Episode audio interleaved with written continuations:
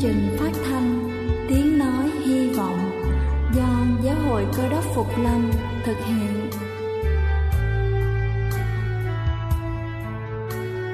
Kính thưa quý vị, Đức Chúa Giêsu trước khi Ngài về trời đã ban cho các môn đệ của Ngài một điều răn mới, đó là họ phải yêu thương nhau như chính tình yêu mà Ngài đã dành cho họ.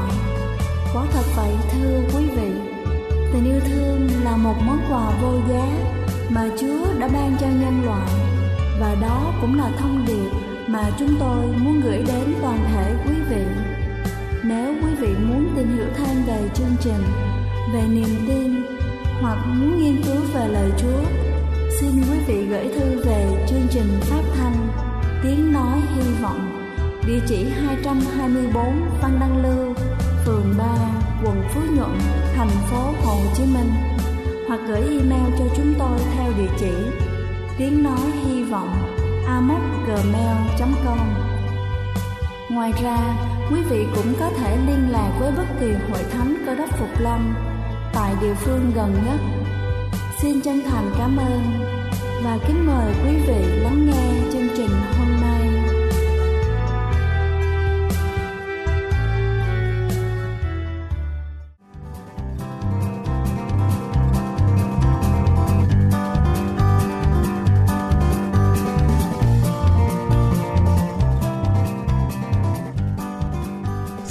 Kính chào toàn thể quý vị thính giả thương mến.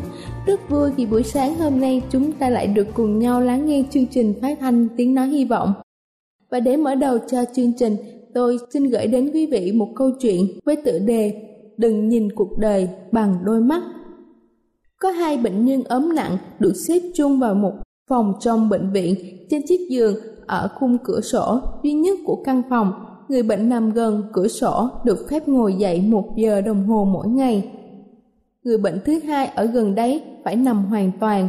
Họ thường nói chuyện với nhau, kể cho nhau nghe về chuyện vợ con, gia đình, nghề nghiệp và những khó khăn trong cuộc sống mỗi buổi chiều.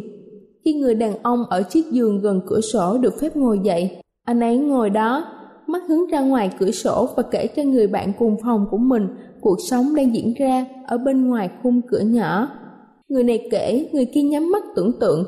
Cứ thế, họ cùng tìm thấy niềm vui nho nhỏ mỗi ngày. Đó cũng là khoảng thời gian hạnh phúc của người đàn ông ở chiếc giường bên kia được hưởng. Thế giới được mở ra, sống động với anh.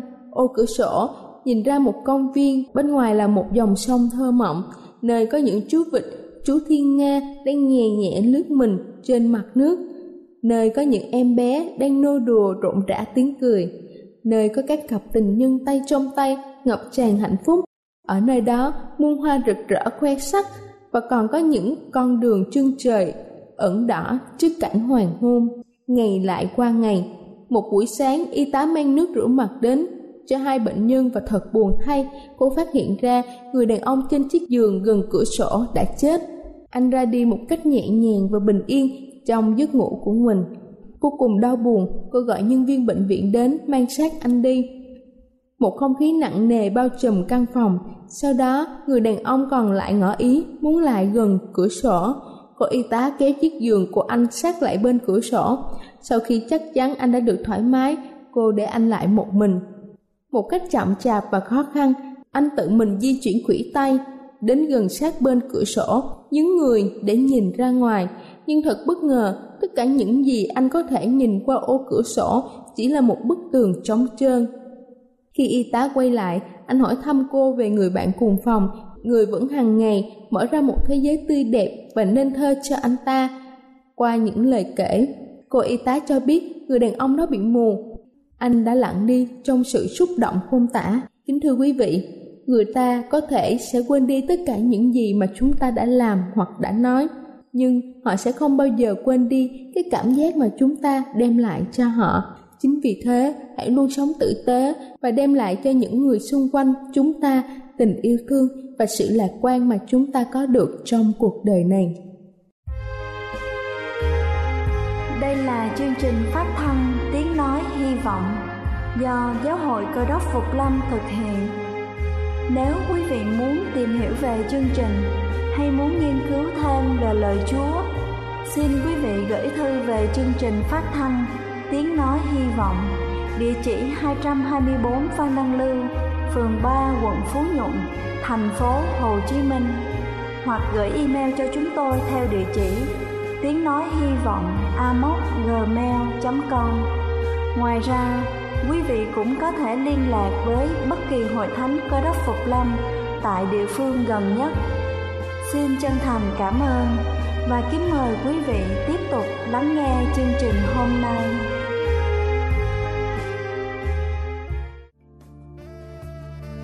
Kính thưa quý vị, và giờ này trước khi chúng ta đến với phần sứ điệp ngày hôm nay, xin kính mời quý vị cùng lắng lòng để lắng nghe bản thánh nhạc tôn vinh Xin Giê-xu Cầm Tay.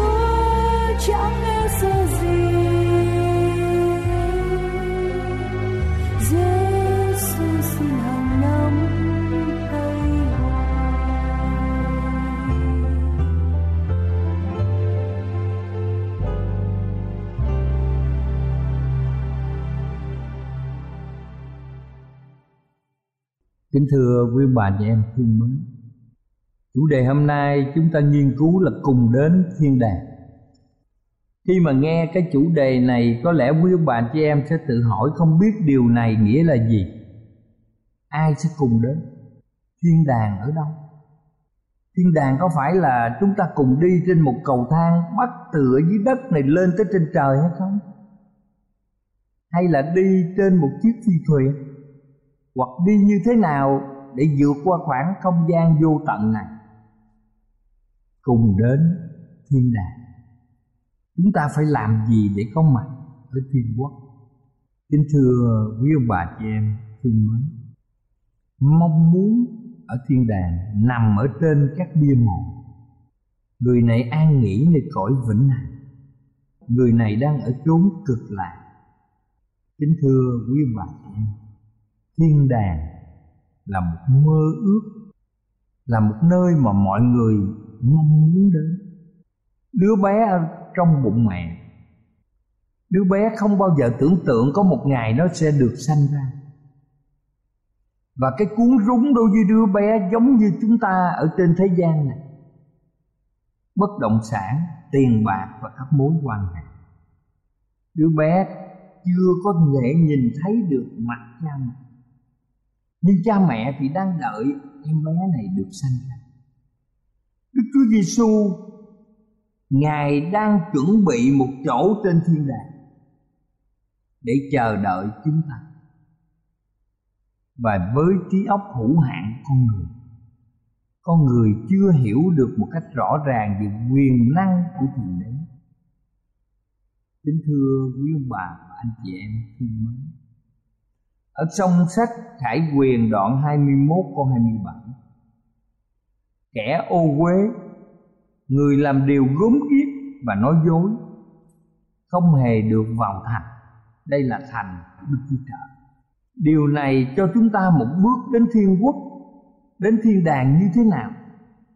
Ô uế, không được vào thành, đó là tội lỗi.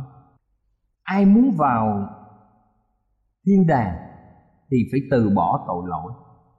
Tất cả mọi người trong chúng ta đều có tội, và tất cả chúng ta đều ở dưới hình phạt mà tội lỗi cho chúng ta biết. Tiền công của tội lỗi là sự chết, trong sách Roma đoạn 6 câu 23. Và ai trong chúng ta cũng trải qua sự chết vì tội lỗi của chúng ta. Như vậy muốn được ở trong thiên đàng, muốn tránh sự ô uế, nghĩa là chúng ta phải được tha tội, không còn tội.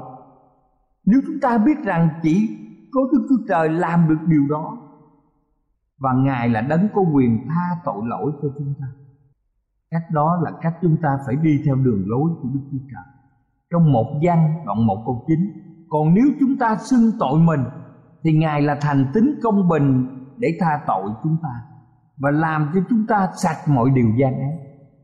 Ai trong chúng ta thì nhà cũng có những cái bao để đựng rác.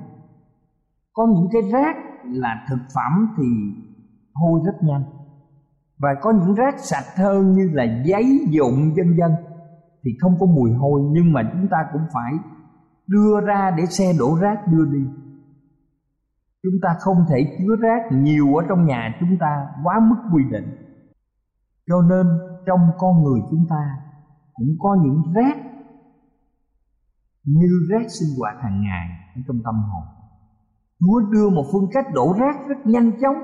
Nếu chúng ta xưng tội mình thì Ngài là thành tín công bình tha tội cho chúng ta và làm cho chúng ta sạch điều gian ác. Kính thưa quý ông bà chị em, trong 1 Giăng đoạn 1 câu 7 cũng cho chúng ta biết: nhưng nếu chúng ta đi trong sự sáng cũng như chính mình Ngài thì chúng ta giao thông cùng nhau, và huyết của Đức Chúa Giêsu con Ngài làm sạch mọi tội lỗi của chúng ta tại Chúa. Đây là con đường sạch tội một cách nhanh chóng để chúng ta có thể có mặt trong thiên quốc. Người ăn trộm bị đóng đinh trên thập tự giá đã xưng tội mình. Người này đã hối tiếc cuộc đời xấu xa mà mình đã sống, và chính Đức Chúa Giêsu lúc bấy giờ đã tha tội cho người trộm cắp này, và người trộm cắp này chắn sẽ được vào thiên đàng như lời Chúa hứa với ông ta. Kính thưa quý ông bà chị em, Đức Chúa Trời tha thứ tội lỗi, làm chúng ta sạch những tội lỗi chất chứa trong tâm hồn của chúng ta, và chúng ta sẽ không bị ô uế. Có người đã dùng những hình phạt đối với thân thể để được vào thiên đàng. Có người đã để những miếng chai vào giày, đi trên những bàn trong, rồi dùng những dây thần cột chặt quanh người. Rồi có người thì dùng những miếng sắt mỏng để đốt miệng và môi của mình. Cũng có những người dùng những miếng chai để đánh vào người để chảy máu, để họ có thể được vào thiên quốc. Nhưng Chúa không chỉ như vậy. Chúa tha thứ tội cho chúng ta. Ở trong Giăng đoạn 3 câu 3, Đức Chúa Giêsu cất tiếng đáp rằng: quả thật ta nói cùng các ngươi, nếu một người chẳng sanh lại thì không thấy nước Đức Chúa Trời." Đức Chúa Giêsu đã nói lời này với Nicôđêm, là một người học cao, là một trong những người cai trị dân Giu-đa thời bấy giờ. Nicôđêm đã nói cùng Chúa Giêsu rằng: người già thì sanh lại sao được? Có thể nào trở vào lòng mẹ mà sanh lần thứ hai sao? Nhưng Đức Chúa Giêsu đã giải thích cho ông biết, Ngài không nói về sự sanh lại của thể xác, Ngài nói về sự sanh lại và đổi mới của tâm hồn và trí óc. Thân thể là thịt và huyết không thay đổi, nhưng sự sanh lại là thay đổi đời sống, đổi mới đời sống. Ở trong 2 Cô-rinh-tô đoạn 5 câu 17: "Vậy nếu ai ở trong Đấng Christ thì nấy là người được dựng nên mới. Những sự cũ đã qua đi, nay mọi sự đều trở nên mới." Nhiều chính phủ đã thay đổi cách nghĩ, đã đổi mới khiến đất nước phát triển. Và trong lòng chúng ta, nếu chúng ta có sự thay đổi, bỏ cũ thay mới, như một năm cũ trôi qua và một năm mới sắp đến, mọi sự đều trở nên mới. Suy nghĩ mới, hành động mới, và một niềm tin mới quan trọng. Sự sanh lại chỉ đến một người khi người đó tiếp nhận Đấng Christ vào tâm hồn, và Đấng Cơ Đốc trở thành chủ của đời sống của họ. Những tội lỗi trong quá khứ sẽ được Đức Chúa Trời tha thứ. Kính thưa quý ông bà và anh chị em, sự đổi mới trong tâm hồn là một điều rất là quan trọng ở trong cuộc sống.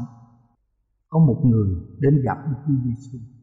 Kinh Thánh có viết cho chúng ta biết trong sách Ma-thi-ơ đoạn 19 câu 16 đến câu 19 như sau: "Này có một người đến hỏi Ngài: thưa Thầy, tôi phải làm việc lành chi cho được sự sống đời đời? Đức Chúa Giêsu đáp rằng: sao ngươi hỏi ta về việc lành?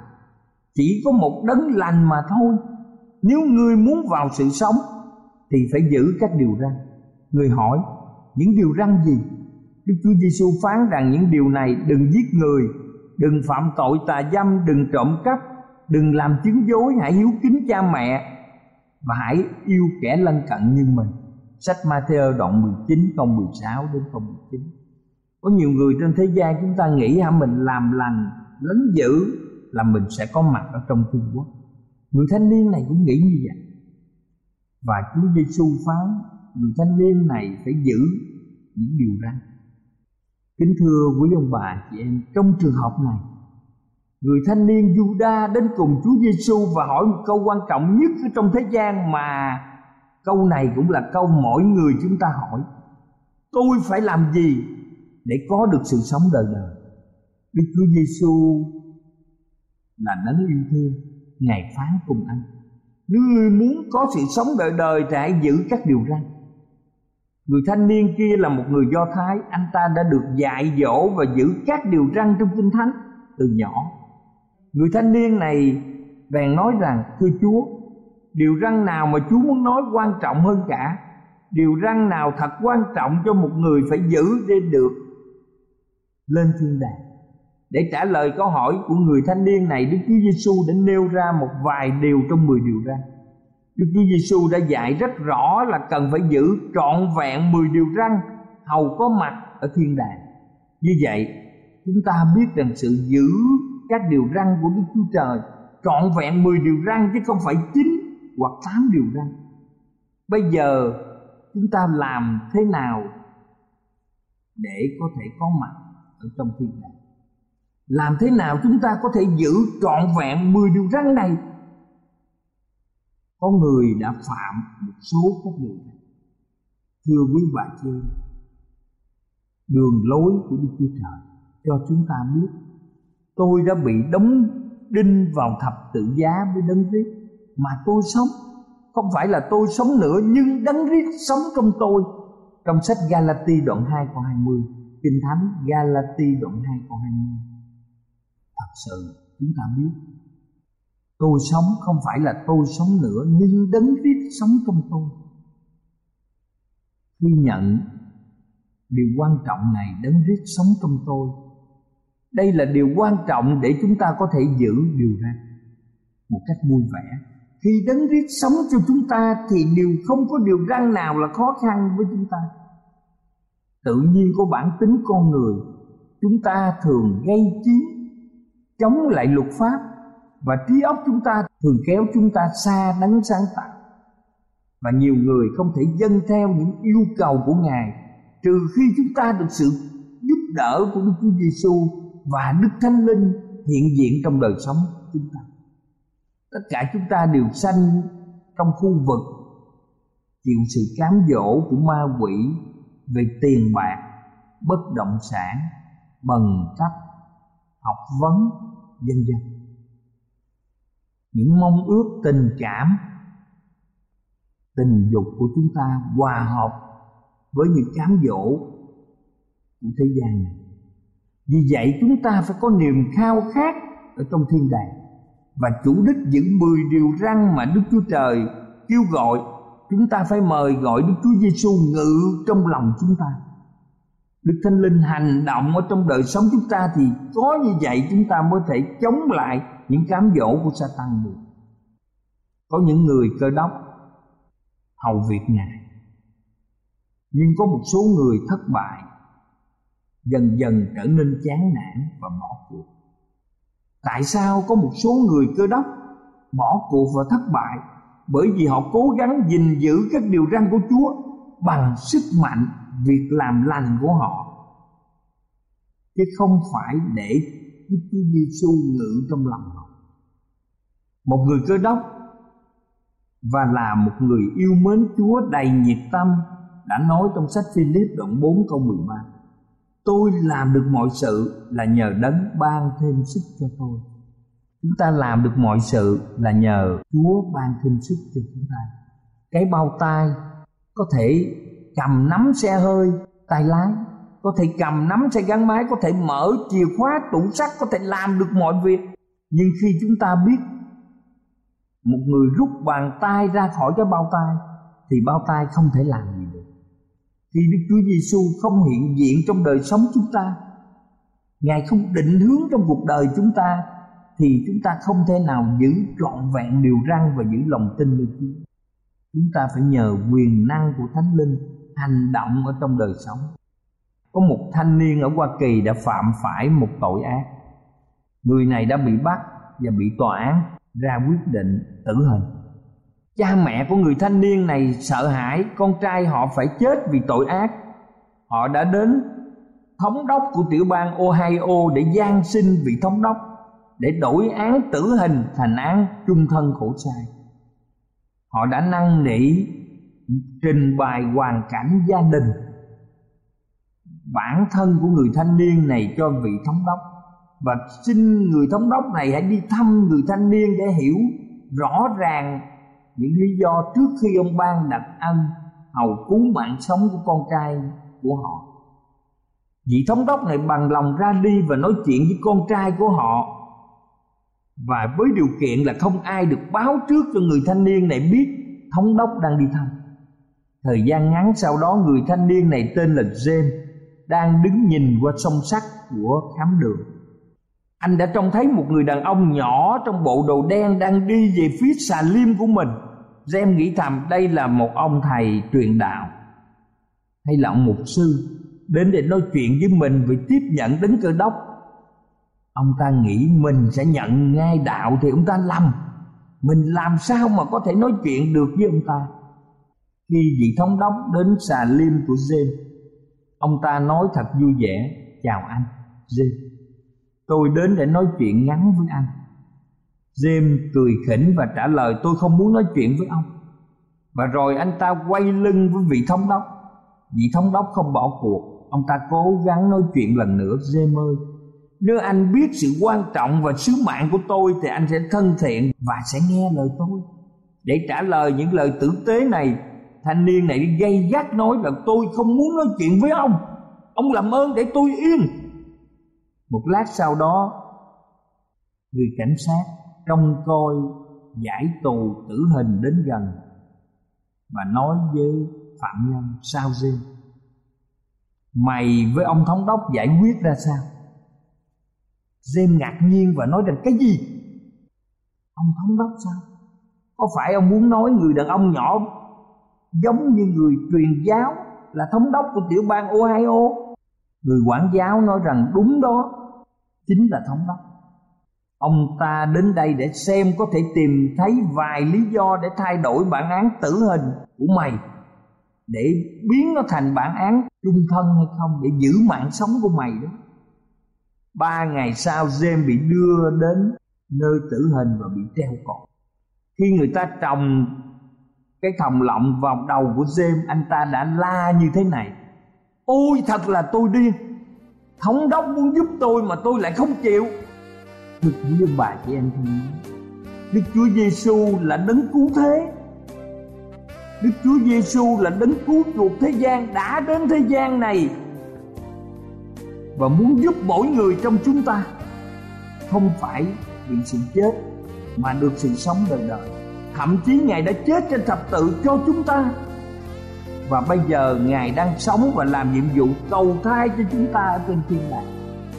Chúa đang làm tất cả những gì cho chúng ta để chúng ta được sống một cách hạnh phúc, bình an với Ngài.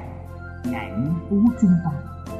Đó là lời cầu xin của các thành viên của Thánh đối với mỗi người bạn để chúng ta đạt được hiểu biết quan trọng, con đường dẫn chúng ta đến thiên đàng.